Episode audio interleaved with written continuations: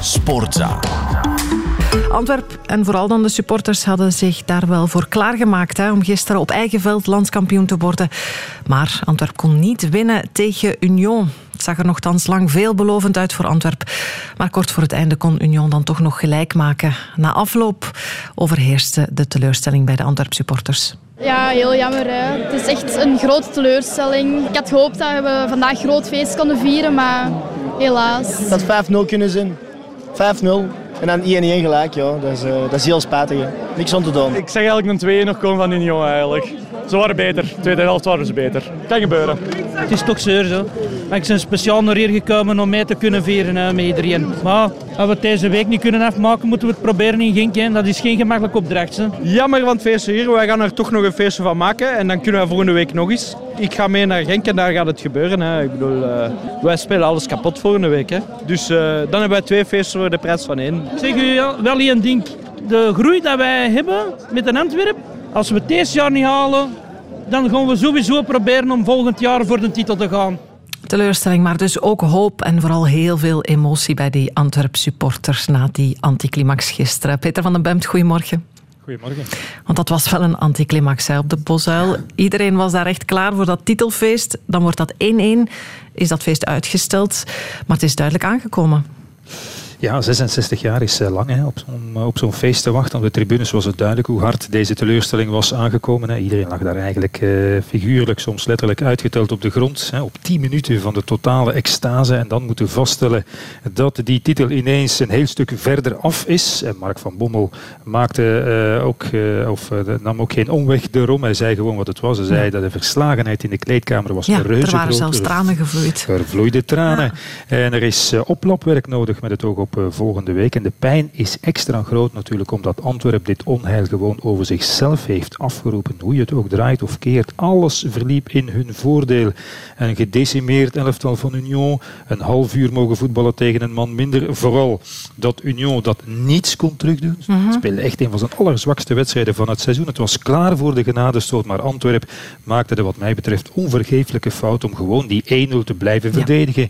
Rustig te controleren, balbezit, weinig nog vooruit te voetballen, de wedstrijd uit te spelen. En met die 21ste clean sheet van het seizoen zou het dan wel gaan gebeuren. En, en Van Bommel zei achteraf wel, ja, wij zochten wel naar de 2-0, maar dat was op het veld toch moeilijk uh, waar te nemen, vond ik. En in zekere zin, ja, werkte die tactiek ook wel. Mm. Want Union was, uh, wat ik zei, voetballend zo zwak dat ze echt niets voor elkaar kregen. Er kwam helemaal niets van, zelfs niet in de buurt uh, kwamen ze van een kans. Maar goed, voetbal is een sport waarbij toeval toch zijn rol speelt. Ja. Soms een grote rol, omdat er in tegenstelling tot bijvoorbeeld basketbal, ik zeg maar wat, weinig gescoord wordt. En je weet dat er altijd nog wel hoe groot het overwicht ook is, één moment komt voor de tegenstander of dat één doelpunt altijd kan vallen, desnoods op de meest onnozele manier, hm. zoals gisteren. En dat is het risico dat Antwerpen gisteren wilde nemen door op die 1-0 te gokken. En mogelijk betalen ze daar de zwaarste prijs voor. Want ja. als het zondag alsnog fout loopt, dan zal deze fatale misrekening eh, de hele club nog, nog maanden achtervolgen. En ik zou zeggen, wie weet, een paar jaar nog tot aan ja. de volgende echte titel. Dan. Ja, het is een vreemde keuze, zeg je. Misschien ook extra vreemd omdat het tegen Union is. Hè? Want dat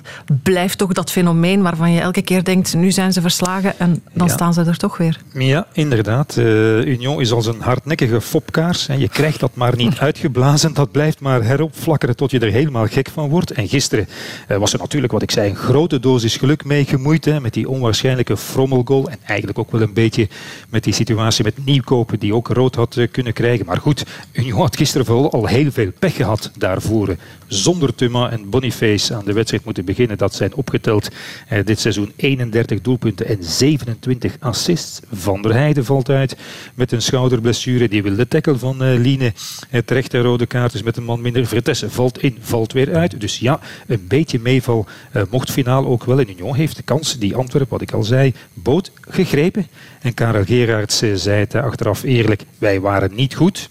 Het was overigens een heel uh, slechte wedstrijd. Armtierig niveau, vond ik eerlijk gezegd. Want zij die dan wel op het veld stonden en naar wie dan gekeken werd om, om de, de rol over te nemen, zoals Lapoussin of Dingra, die speelde een non-match. Maar goed, Union heeft strijd geleverd, zich te pletter gelopen en gewerkt. Mm -hmm. En de beloning hebben ze gekregen. En dat geweldige seizoen kan zondag een onvergetelijke apotheose krijgen ja. in dat prachtige Dudenpark. Stel je dat maar eens voor. 88 jaar is het geleden voor Union. En hoe het ook afloopt, dat zal ik nu al zeggen.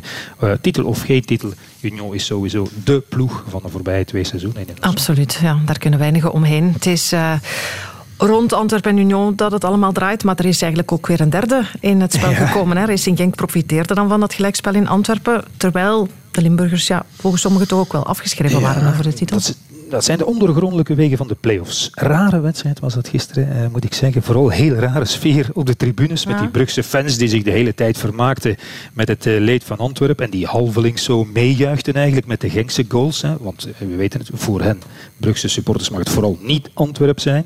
Maar ja, je kan niet zeggen dat, uh, dat flink gehavend elftal overigens van Club Brugge er niet voor gespeeld heeft. Want doelman van de Voort van Genk was toch mee een van de absolute uitblinkers van Genk. Veel saves, waren nog veel Brugse kansen. Dus ook maar goed, aan de andere kant, heel fanatiek verdedigen, dat deden ze dan weer niet. Hè. Die laatste twee Genkse goals, daar denken ze bij Antwerpen toch het hunne van, denk ik dan maar zo. En Racing Genk had wel een goede start, maar daarna was het ja, heel matig. En coach Wouter Franke gaf dat ook eerlijk toe. was een van de mindere wedstrijden van het seizoen. Uh, je kon het er niet aan zien, vond ik, uh, een groot deel van de wedstrijden, dat Genk ineens nog een kans had gekregen om zich weer in de titelrace uh, te voetballen. Maar goed, ik vind wel, Franke heeft zeker ook gelijk wanneer hij zegt dat Genk al vaker niet gewonnen heeft, wanneer het dat wel verdiende. Dus dan mag het ook wel een keer anders. En, en Racing Genk eh, mocht het zondag eh, tegen alle verwachtingen in alsnog kampioen worden, mm dan zullen ze het zeker niet gestolen hebben. Nee, het is uh, spannend tot het bittere eindig, tot zondag. Uh, tot gisteren denk ik dat iedereen Antwerpen als de grote favoriet zag. Ligt dat nu anders? Wel, Mark van Bommel gaf een uh, geweldig interview, moet ik zeggen. Open en eerlijk uh, na afloop. En hij zei daarin onder meer, we staan nog altijd eerste. We krijgen nog altijd een kans. Maar het wordt vele malen moeilijker in Genk dan het vandaag tegen Union was. En dat is de harde realiteit. En omdat de Racing Genk later op de avond gewonnen heeft en ook weer meedoet, is het nog moeilijker geworden voor Antwerpen. En kijk, uh, wat ik al zei, iedereen gaat ervan uit dat Union gaat winnen mm -hmm. van Club Brugge. De Brugse fans willen ja, dat.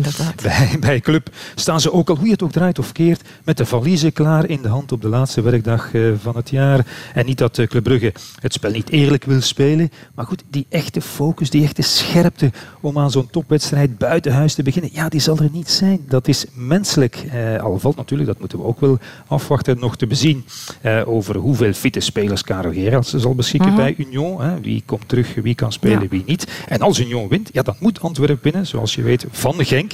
En dat zelf ook moet winnen om ofwel kampioen te worden, maar mocht Union winnen, dan toch om de tweede plaats te pakken. Niet onbelangrijk, want dan heb je uitzicht op de voorronde van de Champions League. En kijk, de realiteit is, Antwerpen speelt nu al drie uh, middelmatige tot matige matchen.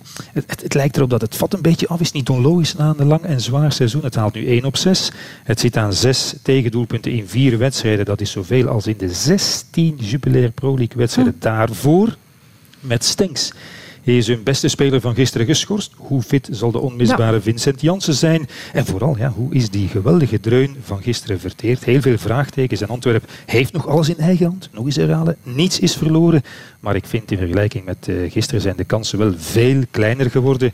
Gisteren uh, hadden ze dat momentum. En wat mij betreft heeft Union nu dat, uh, dat grote voordeel. En kijk, zo zijn er drie kandidaten nog op de laatste speler. Ik heb ja. even gegraven in mijn geheugen. En ik herinner mij eigenlijk enkel 1999. Genk op 1, Club Brugge op 2, Anderlecht op 3. Laatste speler. De situatie was een beetje anders. Ze speelden nog niet tegen elkaar. Het was zonder play-offs. Genk had Genk verloren in Harelbeke. Club Brugge niet gewonnen van Westerlo. En Anderlecht wel thuis van Kortrijk hadden we nog een testwedstrijd zelfs gehad. Nog? Tussen Genk en Anderlecht. Ja, dat was toen nog zo. Maar kijk, ze hebben allemaal gewonnen. En Genk werd gewoon kampioen. En of dat zondag het geval zal zijn, dat weten we pas zondag en niet de eerder. Maar het zal een uh, bewogen week worden en een spannende ook, denk ik. Peter van den Bent, dankjewel.